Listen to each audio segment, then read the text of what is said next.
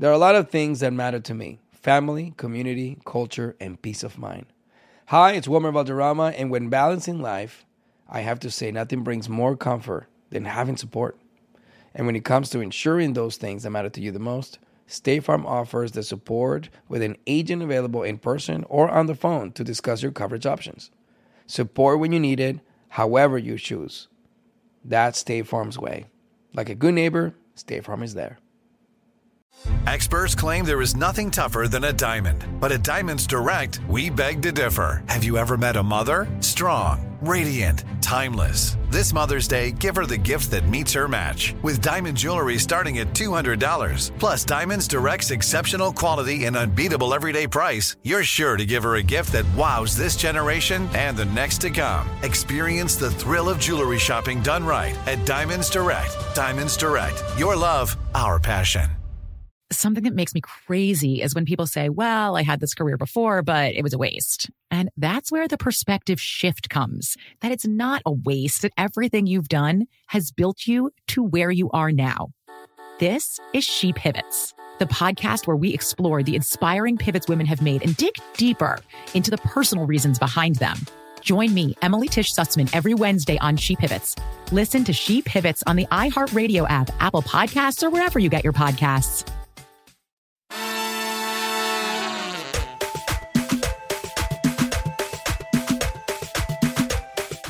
Locatora Radio is a radiophonic novela, which is just a very extra way of saying a podcast. I'm Diosa Fem. And I am Mala Munoz. Locatora Radio is your prima's favorite podcast, hosted by us, Mala and Diosa. We're two IG friends turned podcast partners, breaking down pop culture, feminism, sexual wellness, and offering fresh takes on trending topics through nuanced interviews with up and coming Latinx creatives. Known as Las Locatoras, Las Mamis of Myth and Bullshit, and Las Podcasteras Peligrosas, we were podcasting independently since 2016, but joined iHeartMedia's My Cultura network in 2022. This year, we're continuing to share stories from the Latinx community para todo el mundo. Welcome to Season 8. Are, Are you, you listening? listening?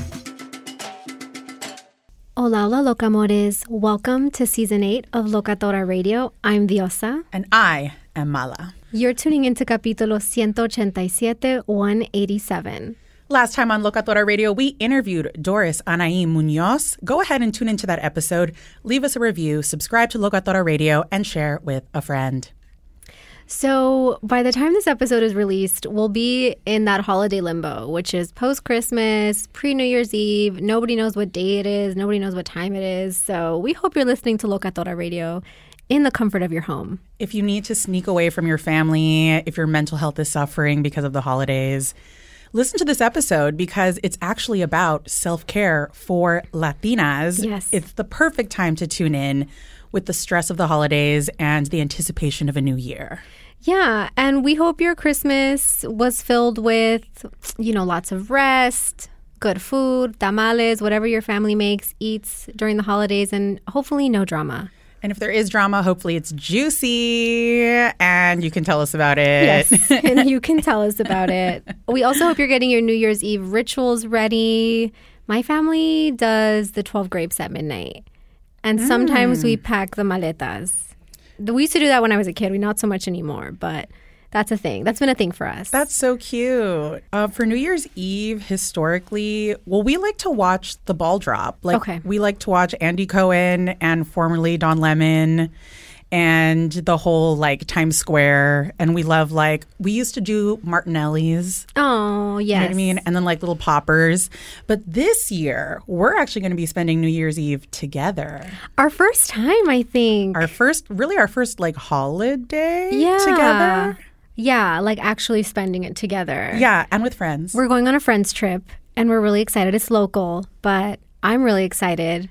Yeah. To like get do a little getaway with our closest, dearest friends. Yeah, we're going to the desert. We're going to be isolated. We're going to see some stars. Yeah, maybe we'll do shrooms. I don't know. We're going to do some drugs. Yeah. For sure. We're going to, I think it's been a year um, and we deserve drugs. I think we deserve it. Yeah. Yeah. Yeah. I'm taking my books and I'm thinking about maybe cooking one meal for y'all and we'll see.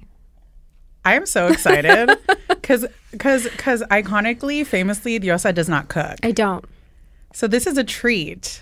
I don't. I can do it. I just really don't like to do it. You know, it's one of those things. And then, you know, Fernando is a good cook and likes to do it. So I'm like, well, you do it then. One hundred percent. You know, I make the all the Latina moms mad, but it is what it is. Food tastes better when a man cooks it for you. You know I what? Think. I think you're right. I, think, you're right. There's right. just something about it.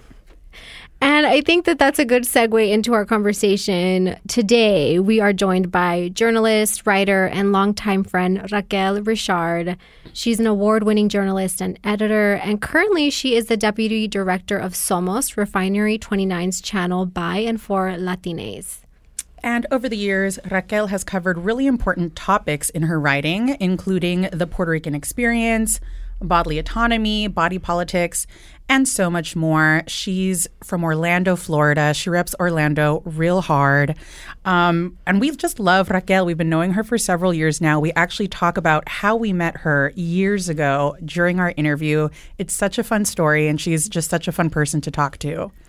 And we'll be talking about her debut book called Self Care for Latinas, a little bit about this book. Between micro and macro aggressions at school, the workplace, and even the grocery store, a constant news cycle highlighting Latina trauma and a general lack of resources for women of color, it's tough to be a Latina woman and prioritize your wellness, both physically and mentally.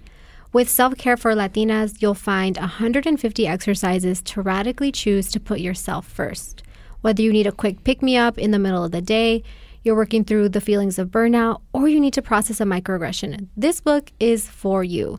In a world that works to devalue Latinas, it's time to make the radical decision to prioritize you, your life, your joy, and your self care. It is hard to be us, huh? It's hard to be us. It's really hard to be us. It's really hard to be us.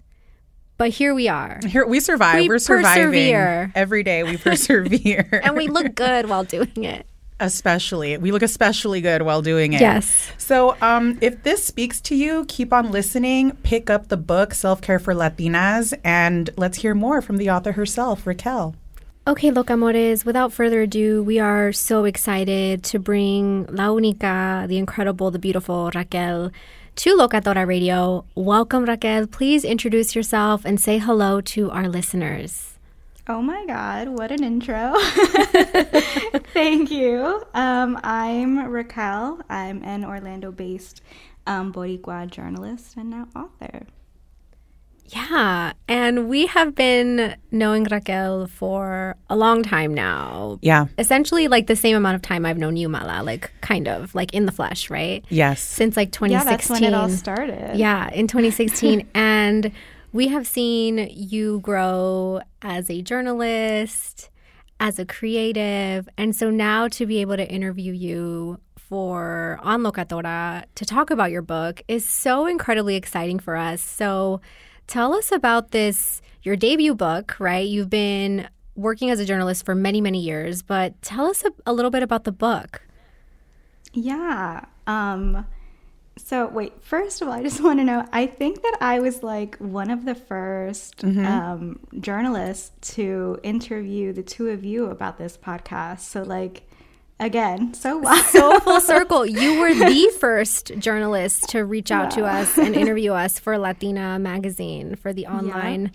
And that was one of our first features. And I remember when you interviewed us, we were on the phone and we were sitting at a Cuban cafe in Downey, like Mala and I taking the interview with you. And it was loud and it was noisy, but it was our first time doing it. And Yeah. yeah, I remember that. Our first time doing press, and for real, real, like true day one listeners. Raquel was one of the original founding members of the Mommy Collective. And yes. Yes, The East Coast.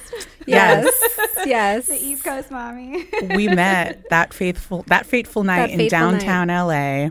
And it was hilarious because we were supposed to all go to the down and out Yeah. first. Oh my God. That's where the meetup was supposed to happen. Forgot but about this. Raquel had a bottle on her, and the the bouncer was like, "Absolutely not." So we went around the. Corner. It wasn't even my bottle. It wasn't your bottle. It wasn't bottle. my bottle. It wasn't I your bottle. it in my purse. You were innocent. You were innocent in this whole ordeal. And the bouncer was like, "No, you can't come in." So we went around the corner and tried to disguise you. We're like, "Okay, put your hair up. Put on these glasses. Here's a jacket." so the whole function. So funny. Yeah. I forgot about that. So the whole function got moved across the street to the Onyx Lounge. Yes. Yep, and we had to tell everyone to go there. That's they where did the it. Mm-hmm. Mommy Collective was formed at at Onyx Lounge. In the bathroom. And then I remember this other time, Becca, like not to detour too much from this purpose of this interview, right? But this one time you were in LA with our other friend, Kat Lazo, and y'all sent me into a dispensary by myself. and I had never been into a dispensary before. I had never bought anything. Mala didn't have her, she ID. lost her license. Again, I used to oh lose my God. license All like every time. month. Like once Oh. a month, I lost my license. There was a period where Mala was losing her ID like literally five times, like within a year. Yeah. And then you were out of state. Kat was out of state. So then there's little old me who doesn't know shit about cannabis. A little more now, but at the time, no sabía nada. And y'all send me in there, and I have my little notes on my phone. And uh, hello, you can't have your phone out. That's so true. and I was like, I my list, like I have my list. Like, what do I do? And I just went off off memory, and I think I did okay. But you did a great job. Yes, Yes. we have done some wild things together. So Oh, it's I so need fun. to note that it's also been like a handful of times that we've physically Yeah. been together. Yes. But it's always a time. It's always a great time. The sisterhood is real in spite of ha- only being like in real life, like a handful of times, like you said. Yeah.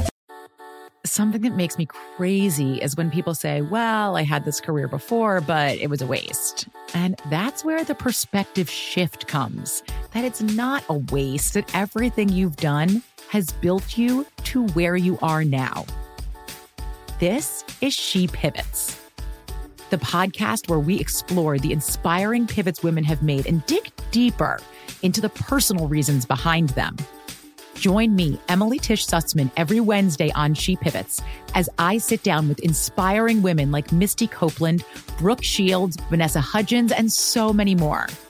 We dive into how these women made their pivot and their mindset shifts that happened as a result. It's a podcast about women, their stories, and how their pivot became their success. Listen to She Pivots on the iHeartRadio app, Apple Podcasts, or wherever you get your podcasts. I used to have so many men.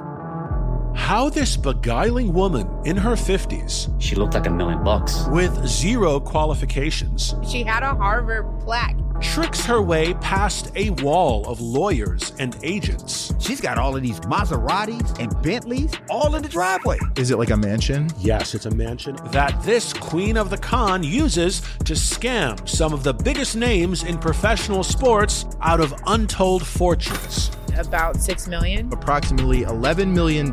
Nearly $10 million was all gone.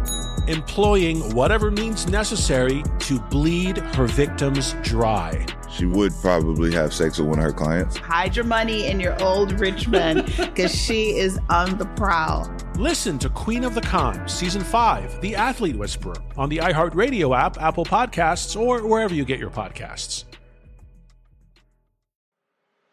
I'm Elliott Connie, and this is Family Therapy. My best hopes, I guess, identify the life that I want and, and work towards it. I never seen a man take care of my mother the way she needed to be taken care of. I get the impression that you don't feel like you've done everything right as a father. Is that true? That's true, and I'm not offended by that. Thank you for, for going through those things and thank you for overcoming them. Oh, wow. Thank God for deliverance. Every time I have like one of our sessions, our sessions be positive. It just keeps me going. I feel like my focus is redirected in a, in a different aspect of my life now. So, how'd we do today? We did good. The Black Effect presents Family Therapy. Listen now on the Black Effect Podcast Network, iHeartRadio app, Apple Podcasts, or wherever you get your podcasts. The vibe, the vibe is real. The connection is real. Yes. And so that's also why we're so excited for you and so Mhm. proud of you because we've seen you over the course of your career over the past Yeah. several years. And we've known you um, primarily to be a journalist. And it's very exciting to see you enter into this space of writing self care and writing books and being an author. So it's just all the way around. It's super cool and fun. Yeah. Um, It's it's been a wild ride. I feel like I say wild multiple times a day, every single day since this all started. But um, so self care for Latinas, um, I've been describing it as a resource for Latinas hoping to nourish themselves mentally, physically, and spiritually. In the book, there are several self care practices and techniques, and each one is accompanied by data, history, and narratives that really underline why these tools are necessary to begin with right? So, highlighting the social, cultural, and political blows many of us experience, some of us more than others. Um, I believe that in order for self care to be effective, it must include analysis of the problems that impact us mentally, physically, and spiritually. Yeah, so for instance, like, you know, in the book, you know, I, I, I share different techniques. You know, one of them might be like a breath work technique, right? And how this can help you lower your stress levels during stressful encounters. Um, but beyond that, like it's also about understanding where that stress comes from, whether that be microaggressions, uh, forced family separations, ethnic cleansing, sexual violence, mass incarceration. Um, you know, just that recognition is key in confronting, externalizing, healing, and arming yourself. And Raquel, how did the book come to be? Have you always wanted to write this type of a book? Have you always like sought to do self-care writing? How did this opportunity come about for you? Yeah, so interesting story. So I, you know, I've uh, spent most of my career covering um, body politics, Latina body politics specifically. And so that encompasses things like reproductive justice, um, body image, um, eating disorders, uh, gender based violence.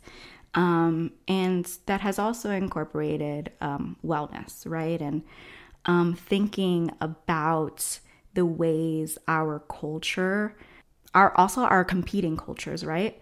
The harm that that does to us mentally um, and, and, physically, oftentimes. Um, and with this book, so this book is part of a series at Adams Media, which is an imprint of Simon and Schuster and um, they have self care for Black women, self care for Black men, and um, they had this title greenlit, Self Care for Latinas, and they were looking for a Latina writer. Um, and they had reached out to me, um, I guess, given the breadth of my work, and asked me how I might approach this book and they were very pleased. And so it all happened very, very quickly. like they reached out, I think it was in February. I think I got um, my like overview to them like three days later. And then in less than a week, they were like, we love it. And then like we signed a contract. Like it just happened really quickly. Um, and then like my deadline was in like three months. It was just it like literally just happened in February and the book comes out in December. So like it all happened in one year. Amazing. That's wow. Yeah. Very cool. Definitely like what's meant for you finds its way to you, right? So that's so incredible. And I wanted to go back to what you said about the context that you're writing this book from because I think that, you know, we've talked about self-care and community care for like so much uh, over the course of this podcast. And one of the things we always say is missing from like the mainstream conversation about self-care is that it removes the the systems that mm-hmm.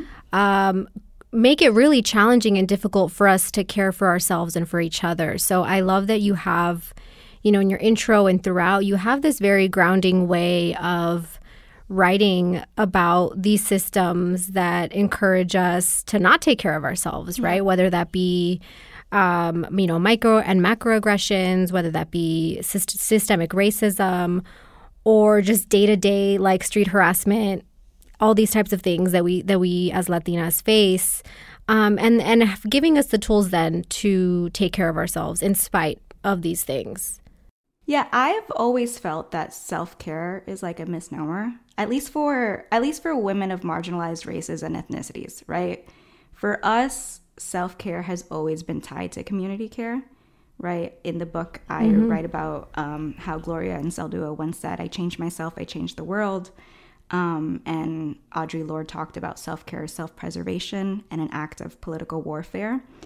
And like these women understand and understood that taking care of ourselves means taking care of all of us, both pouring into ourselves so we can sustainably pour into others and by modeling self compassion, self preservation, self value, self joy, self love, right? So that the next generation of women understand that we are worthy of these things despite what society tells us, right? That we want to see them self full and not self sacrificed. I'm really curious about what the response has been to the title, to the book just existing in general. Like, how are readers responding? And I'm sure you've had readers who have been following your work for some time now, reading your reported pieces. Yeah. And when you announced this book, what has your readership like? What what has the response been like? There's been so much excitement around this book, um, this title. It's, it's been so nerve wracking. uh, because it's so different from anything that I've done before. I mean, in some ways, like, right, the the issues that I'm talking about, you know, I've reported on for many years, but it's a it's a different format. Um, and so there's there's a lot of excitement from people who know my work who have followed me for a really long time. There's also a lot of excitement from folks who you know aren't familiar with my work who are now following me um, because uh, they're just really excited to get their hands on this book. Um, so it's it's it's exciting. it's um it's it's it's really it's really so beautiful. There have been so many moments where I've um, just shed tears in disbelief um, around the feedback. Like there are folks who have um, you know gotten a chance to read the galley and have described it as a game changer. That's again wild to me. um, but I'm I'm just so grateful. I'm so grateful. Something that makes me crazy is when people say, Well, I had this career before, but it was a waste. And that's where the perspective shift comes that it's not a waste, that everything you've done has built you to where you are now. This is She Pivots, the podcast where we explore the inspiring pivots women have made and dig deeper into the personal reasons behind them. Join me, Emily Tish Sussman, every Wednesday on She Pivots as I sit down with inspiring women like Misty Copeland, Brooke Shields, Vanessa Hudgens, and so many more. We dive into how these women made their pivot and their mindset shifts that happened as a result. It's a podcast about women, their stories, and how their pivot became their success.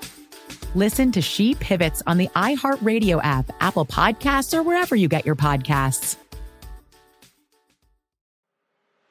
I'm Elliott Connie, and this is Family Therapy. My best hopes.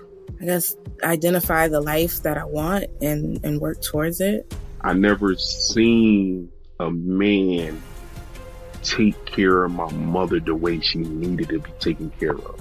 I get the impression that you don't feel like you've done everything right as a father. Is that true? That's true. And I'm not offended by that. Thank you for, for going through those things and thank you for overcoming them. Wow. Thank God for deliverance.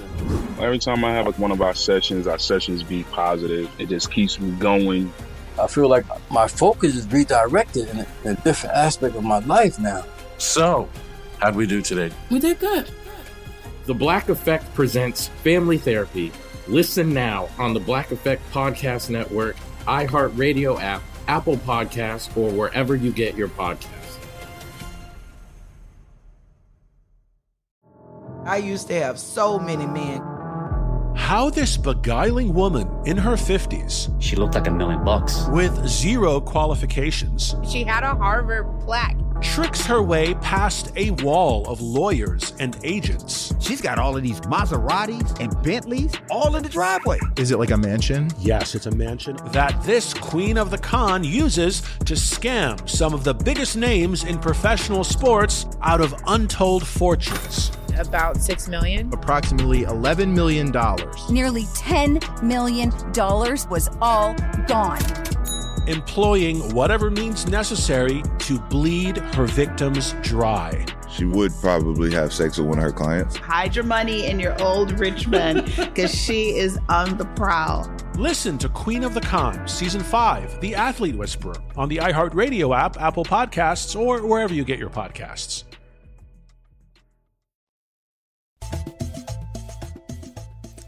Yeah, it's really exciting to see the reception online. I've been following, of course, I follow you, and I've I've seen the things that you've shared, uh, like the roundups, right, that you've been included in, and how it's also the the timing of this book. It's released December twenty You know, it's like the perfect gift for every Latina in your life, honestly.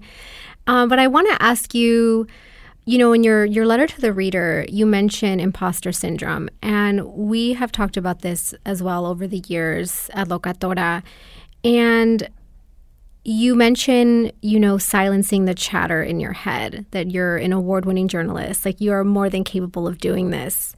So I wanted to ask you, like, how did you ground yourself and silence the chatter in your head so that you could show up for this project? it took time like i like i said this i had like three three and a half months to to work on this and weeks went by and i just did not get started because of this chatter. And i'm not a person who has really um dealt with um oh my god what's the word? When you Procrastination? definitely procrastination. I'm Oh, not okay. i'm not i'm not um i'm not a procrastinator and i really don't deal with writer's block too much. So i was like what is going on because this is a really unfamiliar experience like i'm a trained journalist. Like i get an assignment i do my reporting and i get it done. I have a quick deadline you know? I'm i remember when i was in grad school my professors were always so impressed by how quickly i was able to submit essays and it was because of my journalism background. So i was just like wait what is going on? And it really was this imposter syndrome and I think the way that I was able to work through it was in doing much of the research for this book. I was like, I know this. you know, like this wasn't like, none of this was news to me. A lot of it wasn't news to me, right? Um, and so it was just constantly, really just constantly having to remind myself that I actually know what I'm talking about and I might not be a psychologist, a therapist, uh, you know, a, a healer, but I have centered so much of what I put into this book in my writing throughout my entire career. And I'd also say that just speaking to friends, um, y'all know Connie. Connie's like the best cheerleader anyone could ever have. And she just just gassed me enough to to motivate me to um, to start writing. And then once I did start writing, it just flowed because I I know what I'm writing about, and that chatter is just a liar. Yeah, it's it's like in a lot of ways your whole career you've been doing the research Yeah. and the investigation into the topic from different angles without necessarily having this book as an end goal. Yep. Which is pretty amazing and it also speaks to, you know, th- it makes sense that they reached out to you to write this book because you have like this extensive background in in journalism as it relates to self-care for Latinas without necessarily calling it that specifically. Yep. Yep, exactly. Like so much of my work has focused on colonialism, on body politics, on Marianismo, right? And these are topics that come up over and over again um, in this book because these are topics that we have to explore if we are going to seriously talk about self care. For us. Yeah.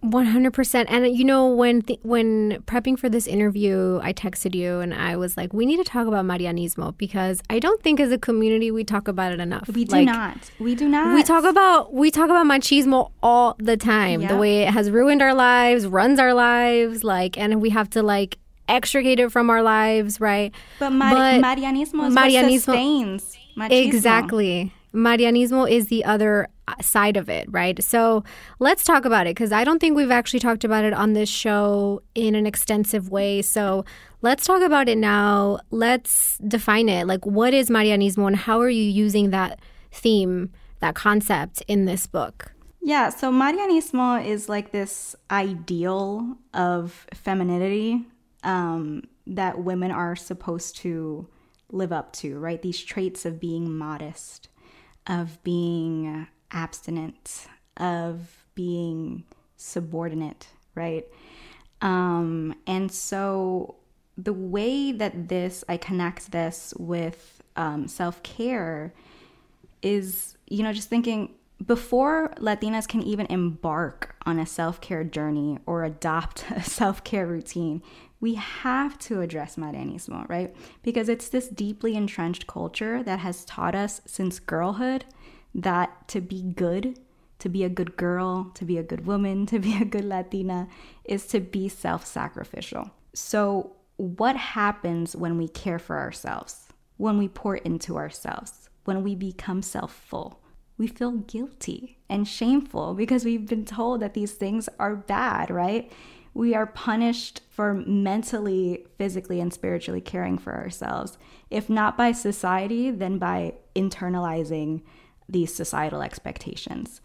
It literally it haunts us. And I'm speaking from experience, right? And so if this is how we feel, then how effective is self-care really if it makes us feel so bad in these other ways? Um, yeah, it's interesting too because I think part of the Marianismo and womanhood, there is this emphasis on like take care of yourself, but so that you look good. Yes. For your partner, for your, For husband, your husband. right? Or for your prospective husband. Like you're taking care of your appearance. And there's that that phrase out there that I feel like is mostly in English. There's probably an equivalent in Spanish, but like the idea of like a woman letting herself go, Mhm. it usually has to do with her appearance. Yep.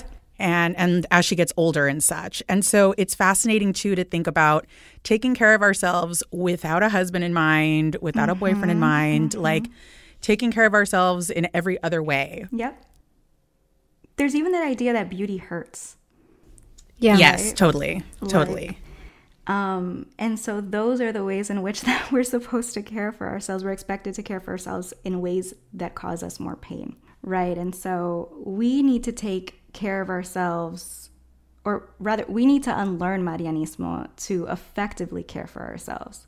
And we need to take care of ourselves because our self, you know, sacrifice doesn't serve us or our communities. Absolutely. I mean, it's so ingrained in in us, in our families, and then you know our mothers often then raise us, and we perpetuate this Marianismo on each other. I think about now in my Mhm. first first year of marriage, how my mother has these expectations for me, not necessarily my partner, the person that I married, but my mother has these expectations of how I'm supposed to be as as a quote wife and we don't adhere to them, right? And so mm-hmm. even this external force that is someone so close to me, obviously like my mother, is still putting this pressure on me to mm-hmm. behave a certain way, do things a certain way, even though I've that's not what we do and how what how we want to be in a relationship, right? But it, it very much runs it, it can it has the ability, the potential to run our lives if we let it. Oh yeah. Oh yeah. And like that's that's the goal, right? Like the very idea of gendered self-sacrifice is colonial. Mm-hmm. Yes. Marianismo gets its name from the Virgin Mary.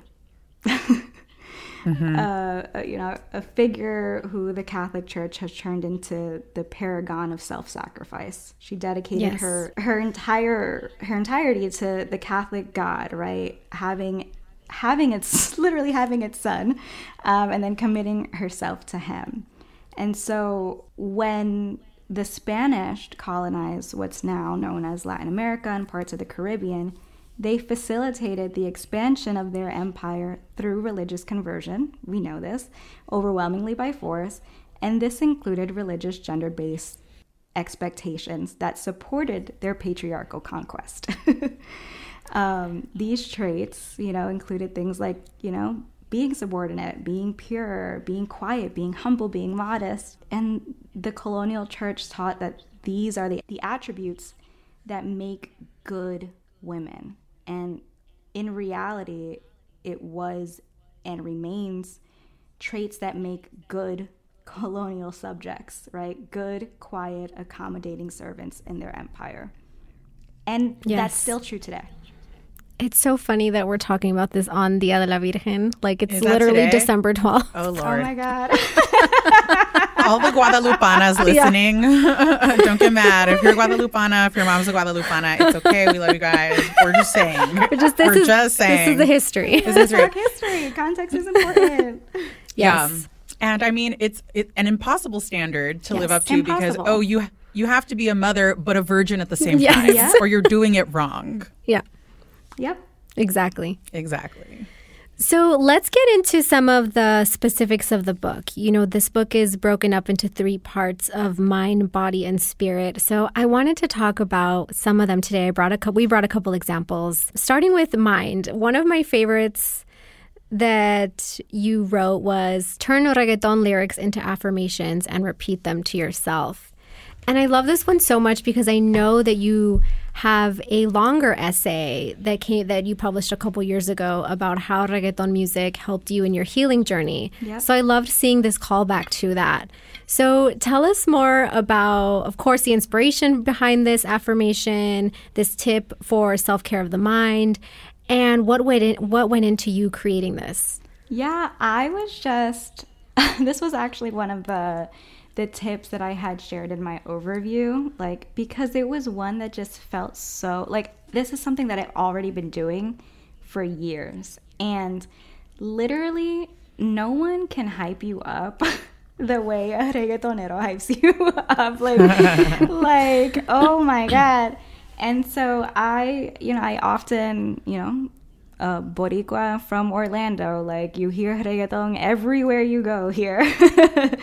And these lyrics just, they helped bring me back to life during a really, really dark time. And they continue to do so in different ways. Like even, you know, um, thinking about Un Verano Sin Ti, um, the album Bad Bunny's, um, not his last album, but two years ago. I can't I believe think it. so. Wow. Yeah, wild. But that album, I actually I didn't listen to it at first, which is like a shocker because y'all know I had a whole Bad Bunny birthday party, like Yes. Stan, right? But that was the first um, summer that I was experiencing without my best friend, and so that title just knocked me out. And then when I started listening to it, it just it it gave me life. It gave it really just like it gave me life and it also felt like Angie was with me while every time that I was listening to it. And so I just think that there's something so there's something so powerful in these lyrics, right? That you know, some might see as frivolous, but the way in which the way that they can really empower you and breathe new life into you and just hype you and make you feel good about yourself like that's that's not frivolous to me I love that approach too because over the years, you know, of course, there's been criticism, whether it's like of hip hop lyrics or reggaeton lyrics, of like objectifying women or whatever the language may be, hypersexualization. But then there's also been folks like, you know, um, Gata of Reggaeton con la Gata. I think you're doing this too with the way you're using reggaeton. It's like reclaiming it and finding the good and finding the positive and like, I don't know, giving it like some cultural context that is not, it's not so damning, you know? It's like, no, let's look at this for what it is holistically. yep and both things can be true right like we can critique and we can also take what serves us and makes us feel good Totally. Yeah, I love that. Hell yeah.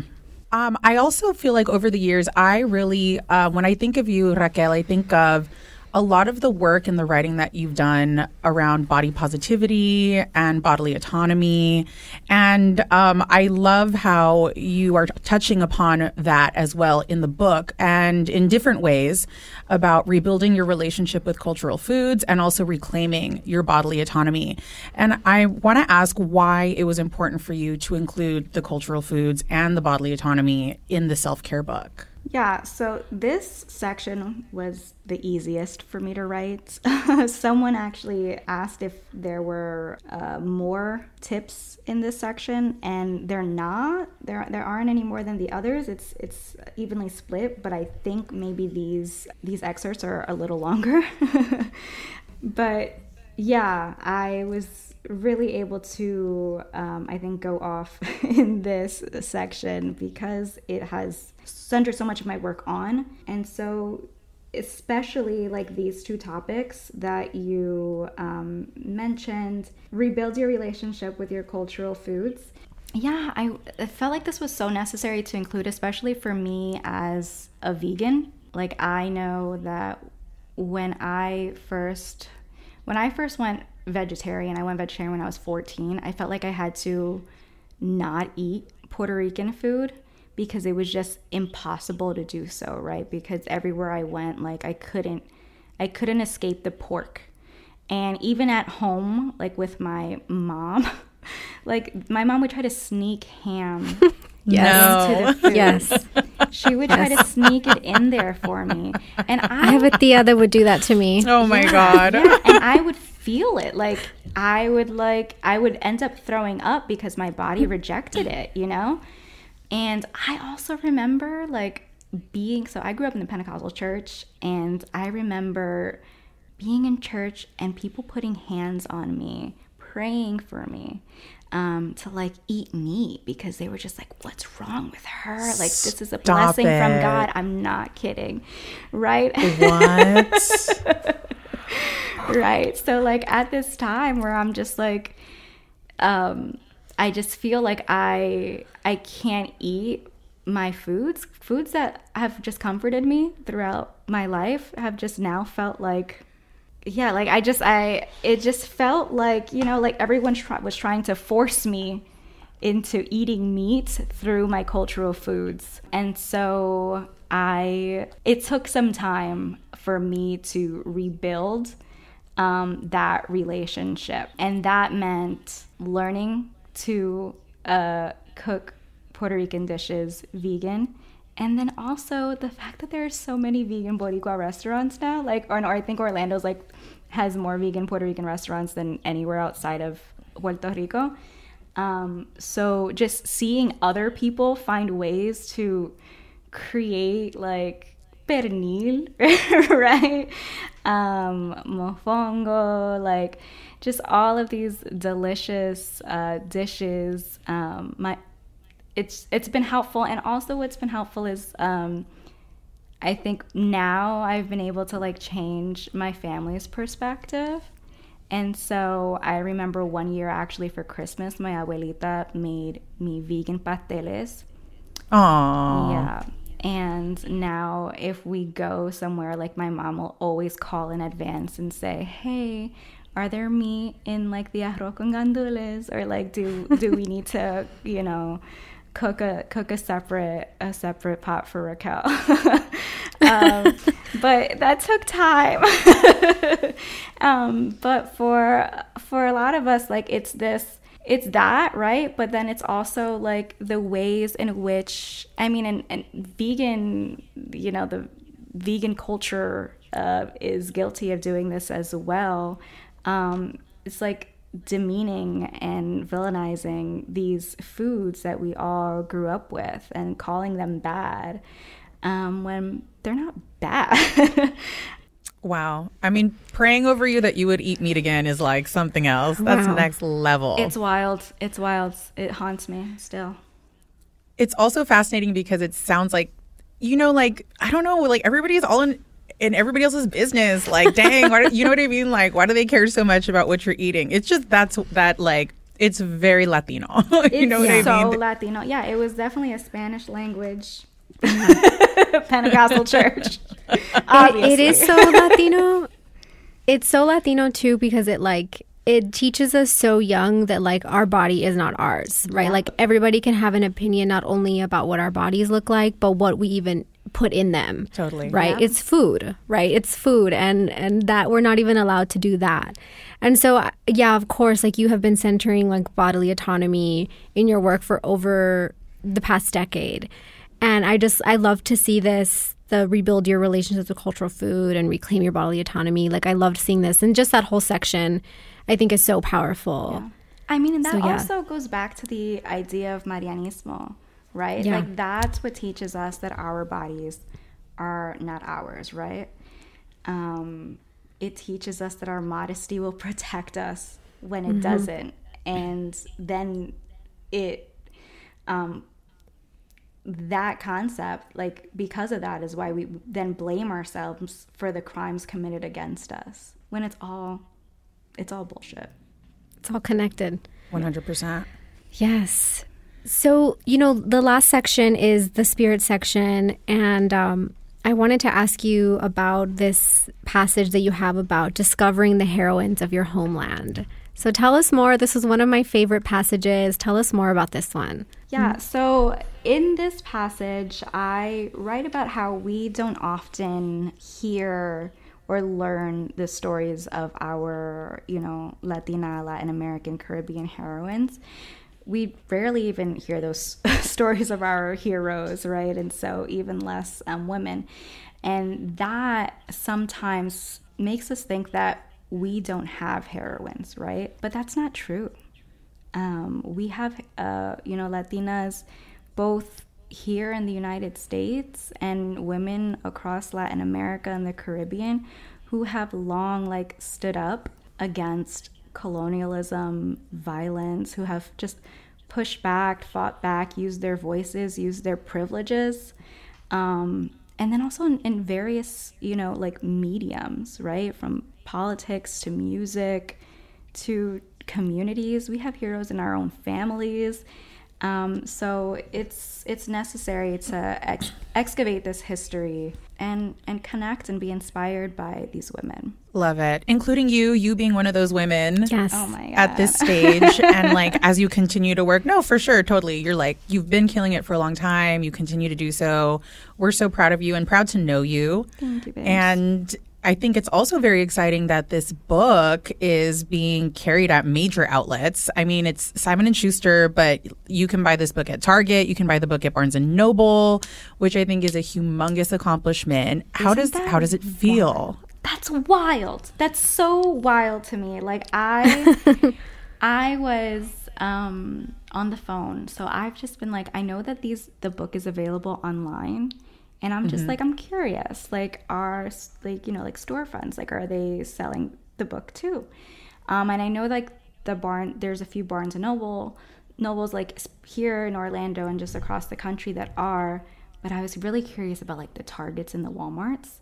And so actually a few days ago I called my the Target that I grew up going to in East Orlando. and to ask if they were going to be carrying this book and they sent me around to so many different people but at the end there was this really really sweet lady and she was like oh my god yes we're going to have a few copies here. I'm gonna let you know when we have them and i'm gonna call you so you could come by if you want to like take a look. Um, but congratulations we're so happy for you here at like orlando target it was so Aw, sweet it was I so love sweet. that. yeah That's awesome. yeah That's amazing. Wow. Hometown hero. Yeah. Hometown gal. I'm telling you. Doing Orlando it. zone Orlando's finest. Yes. yeah. I mean, you have been putting people on not only like across the US, but specifically, I know you rep Orlando really hard. That's your hometown. So that's so exciting to see. yeah, y'all know I, I go super hard for Orlando. I when I had a um, when I got my box of galleys, I kept like five of them, and I wrote little notes in them, and I put them in little libraries. You know the little community library box. Yes. Cute. Um, across downtown to East Orlando, and it's just again the reception has been really really beautiful, and they've all been taken. So folks out here are are reading. Um, I gave Orlando that that sneak preview. Love Amazing. it. The book is going to travel far and wide. We're so excited for you. Thank you so much for joining us today. This has been such a long, like overdue interview. Like we've been wanting to have you on for a long time now. So I'm so glad our first interview officially is about your book. So thank you so much for joining us today. Thank you both. I love y'all. Thank you. And this has been another episode of Locatora Radio. Besitos. Locatora Radio, a radiophonic novela, is executive produced and hosted by me, Mala Munoz, and Diosa Fem. Story editing by me, Diosa. Audio editing by Stephanie Franco. Thank you to our locamores, our listeners, for all of your support.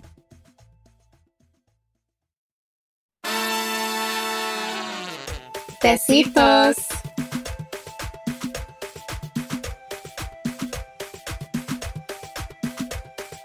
Locatora Radio, a radiophonic novela.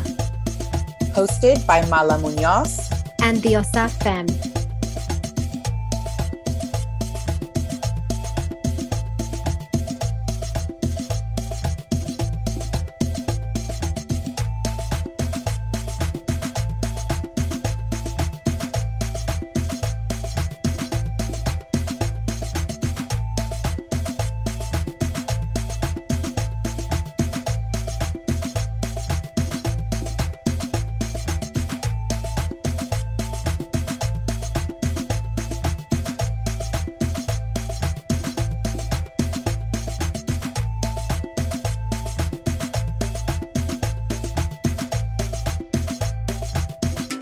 Take us to your network.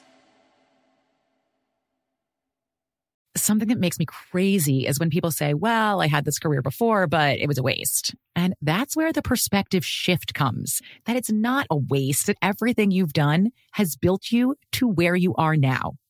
This is She Pivots, the podcast where we explore the inspiring pivots women have made and dig deeper into the personal reasons behind them. Join me, Emily Tish Sussman, every Wednesday on She Pivots. Listen to She Pivots on the iHeartRadio app, Apple Podcasts, or wherever you get your podcasts. I used to have so many men. How this beguiling woman in her 50s She looked like a million bucks. scams a bunch of famous athletes out of untold fortunes. Nearly $10 million was all gone. It's just unbelievable. Hide your money in your old rich man because she is on the prowl. Listen to Queen of the Con, Season 5, The Athlete Whisperer, on the iHeartRadio app, Apple Podcasts, or wherever you get your podcasts. Danielle Moody here, host of the Woke AF Daily podcast. We've been with iHeart for a year, and what a year it has been. As we head deeper into 2024 and yet another life changing election cycle, Woke AF Daily is here to keep you sane and woke. Make Woke AF Daily your podcast destination for 2024 election news and analysis. Listen to Woke AF Daily Season 5 on the iHeartRadio app, Apple Podcasts, or wherever you get your podcasts.